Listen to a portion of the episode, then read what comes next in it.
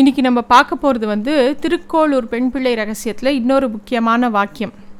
திருக்கோளூருங்கிற ஊரில் இருந்து ஒரு பெண் பிள்ளை வெளியில் அந்த ஊரை விட்டு வெளியில் போகிறா அப்போ ராமானுஜர் திருக்கோளூரை நோக்கி போகிறார் திருக்கோளூர் பெண் பிள்ளை கிட்ட வந்து திருக்கோளூர் போகிற வழியை கேட்குறார் அப்போ வந்து அவள் வந்து ஒரு எழுபத்தி ரெண்டு வாக்கியம் சொல்கிறாள் எழுபத்தி ரெண்டு வாக்கியமும் அவ்வளோ அர்த்தம் பொதி பொதிஞ்ச வாக்கிய வாக்கியங்கள். அந்த வாக்கியத்துக்கு உண்டான அர்த்தங்களை தான் நம்ம பார்க்குறோம்.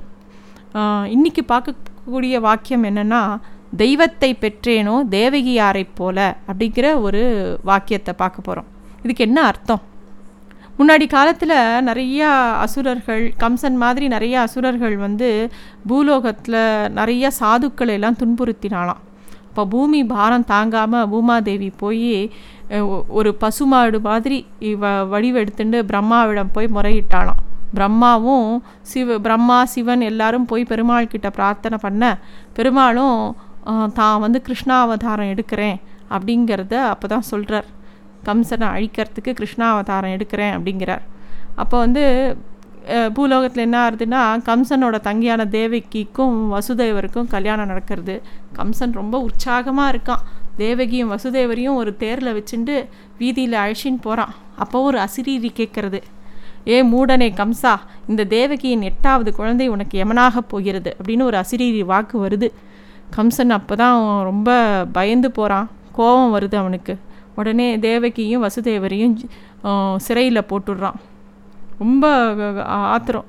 அப்போ வந்து இவரோட எட்டாவது குழந்தை தான் தன்னை கொல்லும் அப்படின்னோடனே அவன் எட்டாவது குழந்தைக்காக காத்துட்டுருக்கலையாம் ஒவ்வொரு குழந்தையும் கொண்டுட்றான் அப்போ வந்து ஏழாவதாக அவரோட அதாவது தேவகியோட வர கருவில் வளர்ந்துட்டுருக்கிற பலராமனை பெருமாள் வந்து யோக மாயாயை கூப்பிட்டு வசுதேவரோட இன்னொரு மனைவியான ரோகிணியோட வயத்தில் அந்த கருவை கொண்டு போய் வைக்க சொல்கிறார் அவளுக்கு வந்து பலராமன் பிறக்கிறா. இது பெருமாள் வந்து தேவகிக்கு பிறக்கிறார். பிறந்த உடனே தேவகி வயத்தில் பெருமாள் பறக்கிறத சுகபிரம்ம ரிஷி பாகவதத்தில் அவ்வளோ அழகாக வர்ணிச்சிருக்கிறார். அதாவது கிரகங்கள் நட்சத்திரங்கள் எல்லாமே சாந்தமாக நிர்மால்யமாக அவ்வளோ அழகாக பிரகாசிச்சதான் மரங்கள்லாம் பூத்து குலுங்கித்தான். எல்லாமே கூ கூயில்லாம் கூவித்தான். அந்த இடமே அவ்வளோ ஒரு அழகாக இருந்ததாம்.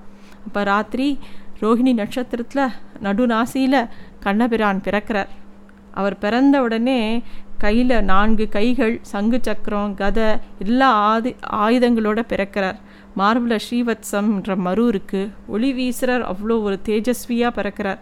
அதை பா பெருமாள் அப்படியே சாட்சாத் மகாவிஷ்ணுவே தான் அப்படிங்கிறது வந்து தேவகியும் வசுதேவரும் சேவிக்கிறா அந்த பெ பெருமாளை.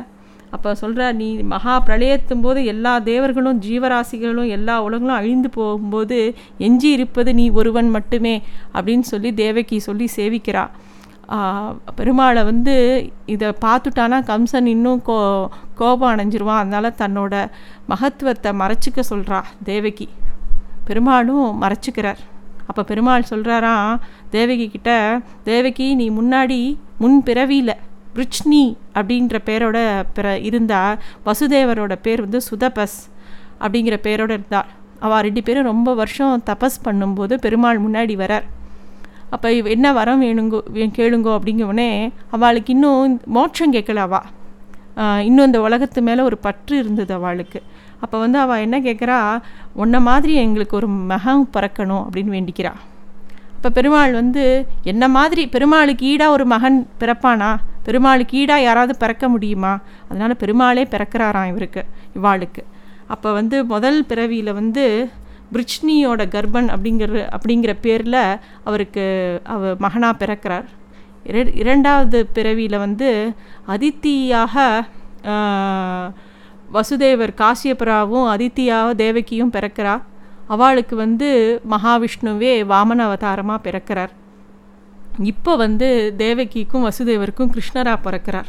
இந்த மாதிரி மூணு ஜென்மாக்களில் கிருஷ்ண பெருமாளே இவாளுக்கு குழந்தையாக பிறக்கிறார். அந்த பூர்வ ஜென்மத்தை ஞாபகப்படுத்துறதுக்காகத்தான் நான் இப்போ சங்கு சக்கரத்தோடு உனக்கு காட்சி கொடுத்தேன். உனக்கு நான் பிறந்துட்டேன்.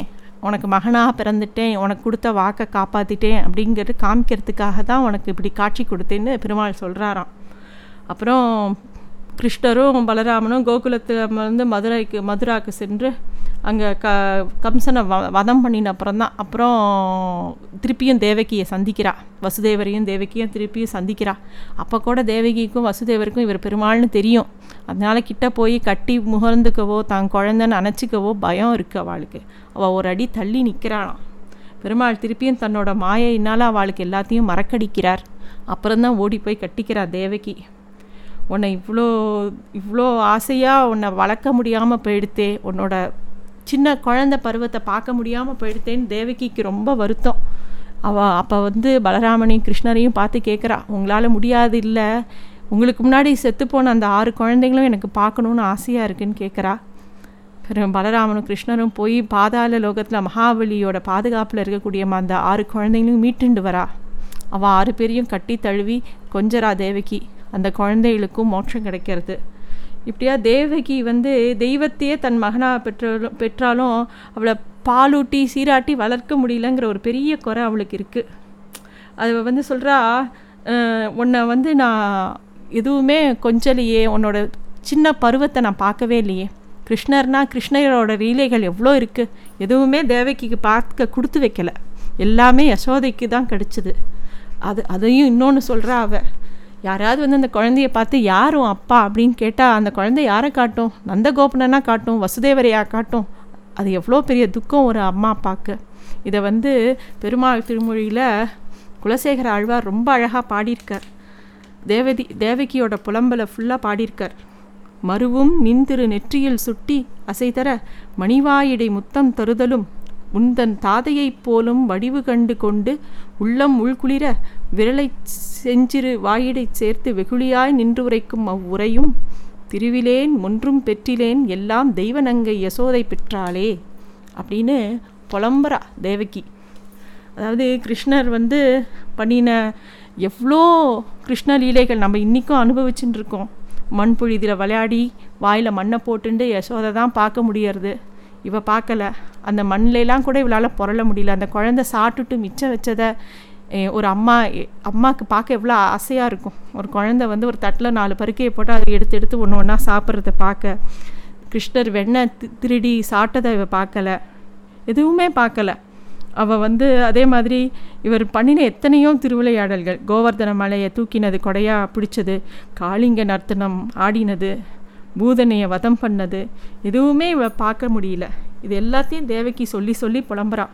அப்படின்னு குலசேகர ஆழ்வாரோட பாசுரம் ரொம்ப அழகான பாசுரங்கள் இருக்குது வேதம் சொல்கிறதான் அன்னவாத் அன்னாதோ பவதி அப்படின்னு.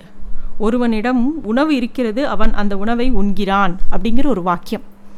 இது என்னது இது? ரொம்ப சாதாரணமான ஒரு வாக்கியம். இது எதுக்கு வேதம் முக்கியமாக சொல்கிறது அப்படின்னா நம்ம கையில் இருக்கிறதுனால அதை அனுபவிக்க முடியும்னு சொல்ல முடியாதான். இப்போ நம்ம கையில் சாதம் இருக்குது சாப்பாடு இருக்குது அப்படின்னா ஒரு பணக்காரங்கிட்ட நிறையா செல்வம் இருக்குது சாப்பாடு இருக்குது அவனால் சாப்பிட்ற முடியுமா? அவனுக்கு அதுவே சுகர் அப்படின்னு சொல்லி டாக்டர் வந்து அவனுக்கு சுகர் இருக்குது பிபி இருக்குது சாதமே தொடக்கூடாது. கஞ்சி தான் சாப்பிட்ணும் அப்படின்ட்டுருவான் பணம் காசு இருந்து சாப்பாடு இருந்தும் சாப்பிட முடியாத ஒரு நிலை. கிட்டத்தட்ட அதே நிலை தான் தேவகிக்கு. பரம்பொருளான பெருமாளே சாக்ஷாத் கிருஷ்ணரா இவளுக்கு பிறக்கிறா. ஆனால் இவளால் அனுபவிக்க முடியல. அந்த ஆனாலும் யசோதை தான் அந்த எல்லா அனுபவத்தையும் ரசிக்கிறா. இருந்தாலும் தெய்வத்தை பெற்றவள் யாருன்னா தேவகி தான். அதுதான் இந்த வாக்கியம் திருக்கோளூர் பெண்பிள்ளை சொல்கிறார் தெய்வத்தை பெற்றேனோ தேவகி யாரை போல அப்படிங்கிற வாக்கியத்துக்கு அதுதான் அர்த்தம். நன்றி.